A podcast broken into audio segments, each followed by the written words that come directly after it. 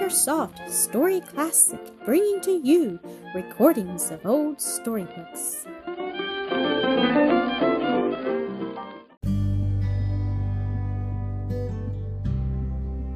Mildred and Elsie, Episode 17. The next morning, Mr. and Mrs. Ormsby started on their bridal trip, a visit to his relatives, to Aunt Wealthy, and the old Ohio home. Their departure left the house strangely empty and desolate, to the consciousness of mother and sisters especially, and Frank Osborne's advent seemed quite a boon.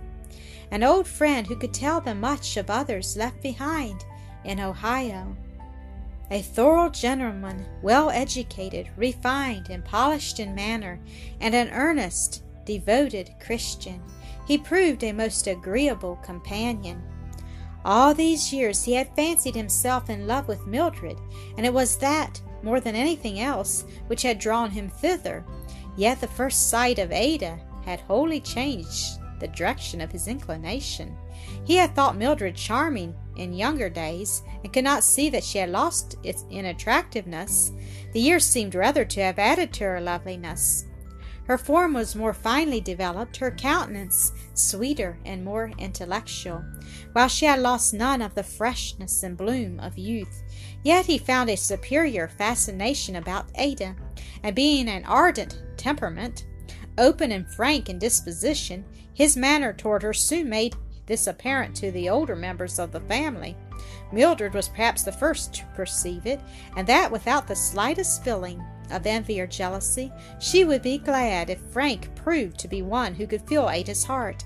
And if an objection to the possibility that presented itself arose in anyone's mind, it was merely on the score of unwillingness to part with another member of the newly broken family circle. They had urged Frank to make a lengthened visit, and he had promised to remain for some days or a week or two. He had been but re- recently licensed to preach, and was yet without charge. The first Sunday after his arrival, he filled Mr. Lord's pulpit by invitation, greatly to the delight and edification of his hearers. The next week, he preached for a vacant church a few miles distant from Pleasant Plains, and shortly after consented to take charge of it for the next six months. A worldly minded man seeking wealth and fame would have deemed it a most uninviting field of labor, but Frank Osborne was one of those who are willing to bear hardness as good soldiers of Jesus Christ, and whose aspiration is to win souls rather than earthly riches or fame. Yet the thought of being near enough to his old friends for frequent visits may have had its influence also. The return of the bride and groom, after an absence of some six weeks, was a joyful occasion. They were received in their own cottage home, which loving hands had set in perfect order, and rendered beautiful and delightful with the bloom and perfume of flowers. When the tender, loving greetings had been exchanged, they made the tour of the house, attended by every member of the family, each one anxious to witness and have a share of their pleasure.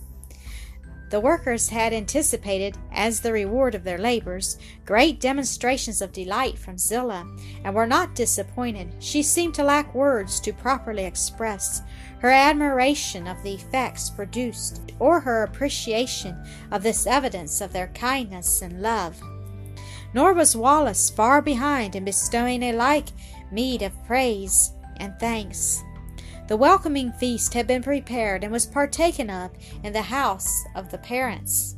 After that, Zillah began her housekeeping, enjoying it exceedingly, for she was no novice at the business, was deft handed and quick in her motions, had her mother and older sister near enough to be consulted at any time, and utensils, furniture, and the snug cottage itself were also new, so fresh and clean. Then Wallace was pleased with everything she did, and the work of a family of two seemed scarce more than play to one used to the numerous household on the other side of the street.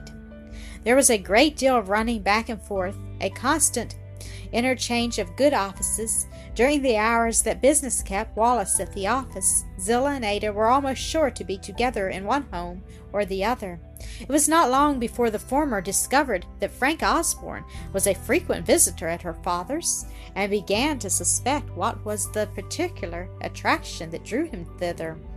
I was not at all displeased at the time, as things turned out, that Mr. Lord went fishing on my wedding day and forgot to marry me, but now I begin to feel quite grateful to him, she said teasingly to Ada one day as they sat alone together with their sewing in her own pretty parlor. Why so? Ada asked, blushing consciously in spite of herself. Because in after years it will seem very fitting that my brother in law had the tr- tying of the knot between Wallace and me. That strikes me as very much like counting your chickens before they are hatched, returned Ada demurely. If you are hinting at me, please understand that I've always meant to be the old maid daughter, to stay at home and take care of the dear father and mother. Oh, yes, but folks often miss their vocation. However, I trust you will not, and I think you were cut out for a minister's wife. And oh, Ada dear, she went on, dropping her work to put her arms around her sister, I want you to know the bliss of wedded love. I never was so happy in my life as now. And I do believe Frank is almost as nice as Wallace or at least nicer than anybody else except Wallace. She corrected herself hastily and with a merry laugh. So don't reject him, there's a dear. Not until you ask, as Ada said a trifle disdainfully. My promises can go no further than that at present. I have an idea that he was formerly one of Mildred's admirers, so let him try for her. She is far better fitted than I for the duties and responsibilities of the position. Now don't be naughty and proud, Zillah said happily. You may as well take Mildred's leavings as I, and I can assure you they may be very nice indeed. What may have been in the past, she added more gravely, I do not know, but very sure I am that now there is no fancy on either side. Frank was too wise to speak hastily, therefore the more likely to win at the last. One day in the ensuing autumn, Mrs. Keith received a letter from her cousin Horace Dinsmore, saying that he was traveling with his little daughter in the region of the Great Lakes, and could not persuade himself to pass so near Pleasant Plains without paying her a visit.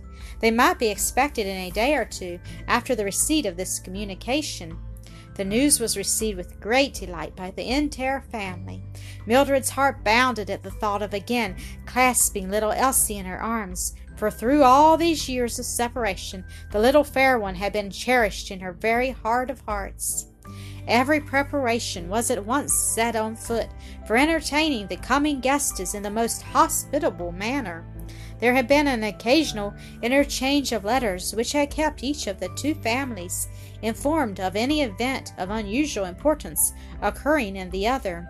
Horace had written his cousin Marcia on his return from Europe two years and a half before this, again upon his recovery from serious illness a year later, and several times since. In one of his later letters he had spoken very feelingly of his child's recovery from an illness that had nearly cost her life, expressing his gratitude to God for her restoration to health and that the trial had been blessed to himself in leading him to Christ. Mrs. Keith had loved him from his early childhood with a sisterly affection, and now there was a new tie between them, for they were disciples of the same Master, servants of the same Lord, and it was an answer to long continued, fervent supplication on her part that this priceless blessing had come to him. What wonder that her heart bounded at the thought of soon seeing him and little Elsie, whom she was ready to love almost as she loved her own offspring, because she was Horace's child, and because of all that Mildred had said of her loveliness of character and person. The letter telling of his conversion had brought a double delight to both Mildred and her mother in the joy a Christian must ever feel in the salvation of a soul, the consecration of another heart and life to the service of Christ, and in the assurance that the darling Elsie was no longer left to an unsatisfied hunger for parental love. This the tone of his letter made very evident. His heart seemed overflowing with the tenderest, fatherly affection, and indeed he said plainly that her death would have been worse to him than the loss of everything else he possessed. But he did not go into particulars in regard to the nature or exciting cause of her illness. On the deck of a steamer, rapidly plowing her way down Lake Michigan, sat a gentleman with a little girl on his knee. His arm encircled her waist, hers was about his neck. He was a very handsome man, apparently considerably under thirty years of age, hardly old enough, a stranger would judge, to be the father of the beautiful child he held, though there seemed a world of fatherly affection in the clasp of his arm, and the tenderness of his gaze into the sweet face now resting on his shoulder, while the soft brown eyes looked out dreamily over the water, now lifted to his with an expression of confiding filial love and reverence. Papa, I am having a delightful time, she said, softly stroking his face and beard with her small white hand. I am very glad, my darling, that you enjoy it so much, and I trust it is doing you good, he answered. Yes, Papa, but I don't need it. I am as well as can be now. Free from disease, but not yet quite so strong as Papa would like to see you, he said, with a smile and a tender caress. Shall we be long on, this boat, Papa? Until some time tomorrow morning, when it, if all goes well, we expect to land at Michigan City, where we will take the stage for Pleasant Plains, the home of our cousins, the Keiths. Do you remember your cousin Mildred? A very little, Papa. I don't remember her looks, except that they were pleasant to me when she used to take me on her lap and hug and kiss me. Your grandpa wrote me that she was very kind to you. She is the only one of the family you have ever met. Please tell me about the rest, Papa. Are Cousin Millie's father and mother, my uncle and aunt? You may say Uncle Stewart and Aunt Marcia to them, though they are really your cousins. Well, what is it? Seeing a doubtful, troubled look in the eyes lifted to his. Please, Papa, don't be vexed with me, she murmured, dropping her eyes and blushing deeply. But would it be quite, quite true and right to call them so when they are not really? He drew her closer and softly, kissing the glowing cheek. I should prefer to have you call them aunt and uncle, he said, and I cannot see anything wrong or untrue in doing so. But if it is a question of conscience with you, my darling, I shall not insist. Thank you, dear papa, she said, looking up gratefully and drawing a long sigh of relief. But I want to do as you wish. Please tell me why you do not think it wrong. They may adopt you as their niece, you them as your uncle and aunt, he answered, smiling down at the grave, earnest little face. What a nice idea, Papa! she exclaimed with a low, musical laugh, her face growing bright and glad. That makes it all right, I think. I knew about adopted children and adopted parents, but I didn't think of any other adopted relations. But do you not see that that must follow as a matter of course? A middle aged woman had drawn near carrying a light shawl. The air getting little bit cool, I think, Miss she remarked in a respectful tone. I's afraid my child cotch cold. Quite right, Aunt Chloe, he returned, taking the shawl from her and wrapping it carefully about the little girl. But he had scarcely done so when a sudden storm of wind came sweeping down upon the lake from the northwest and drove them into the cabin. There were other passengers, but the saloon was not crowded, and for a time proved a pleasant enough retreat. Supper was served presently, and partaken of in tolerable comfort, though the lake was growing rough, and the vessel rolling and pitching in a way that made it a little difficult to keep the dishes on the table and eat and drink without accident. But as they were not supposed to be in danger, the little mishaps merely gave occasion for mirth and pleasantry. But ere, ere long the storm increased in violence, the wind blowing a gale, accompanied with thunder, lightning, and torrents of rain. The faces of men and women grew pale and anxious. Conversation had almost ceased, and scarce a sound was heard but the roar of the elements mingled with the heavy tread of the sailors and the hoarse commands of the captain and mate. The little girl seated on a sofa by her father's side crept closer to him with a whisper. Papa, is there any danger? I'm afraid there is, my darling, he said, putting his arm about her and drawing her closer still. But we will trust in him who holds the winds and the waters in the hollow of his hand. I do not need to remind my little Elsie that no real evil can befall us if we are his children. No, Papa, and oh, how sweet it is to know that. It is your bedtime, he said, glancing at his watch. But you will not send me away from you tonight, dear Papa. And she looked pleadingly into his face. No, my precious child, no, indeed. Not for all I am worth would I let you out of my sight in this storm, but I will go with you to your stateroom. He half led, half carried her, for the vessel was now plunging so madly through the water, with such rolls and lurches, that it was no easy matter for a landsman to keep his feet. They found Aunt Chloe in the stateroom, waiting to disrobe her nursling and prepare her for her night's rest, but Mr. Dinsmore dismissed her, saying Elsie should not be undressed, as there was no knowing what might occur before morning. Don't you undress either, Aunt Chloe, he added, as she kissed the child good night and turned to go. Lie down in your berth and sleep if you can, but so that you will be ready to leave if the instant you are called.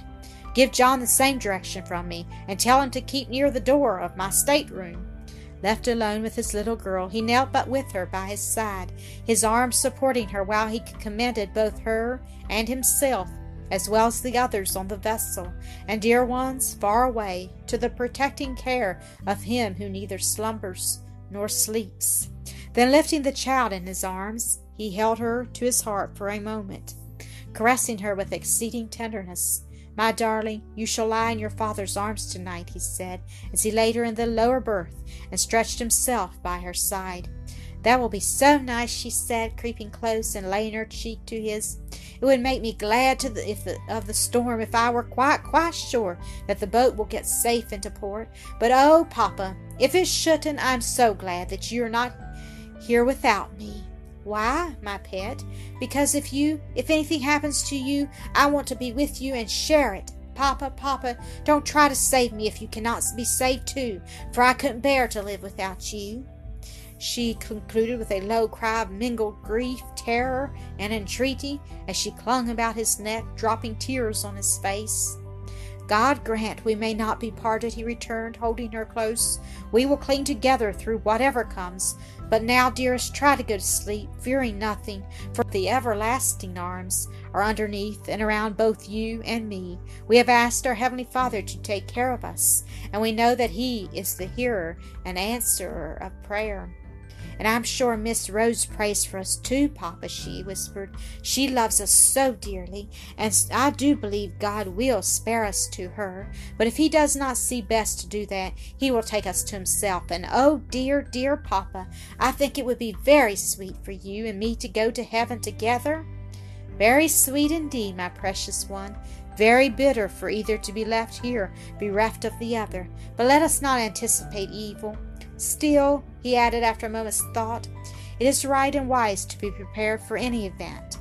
So, dear one, should I be lost and you saved, tell Mr. Travilla I gave you to him, that I want him to adopt you as his own.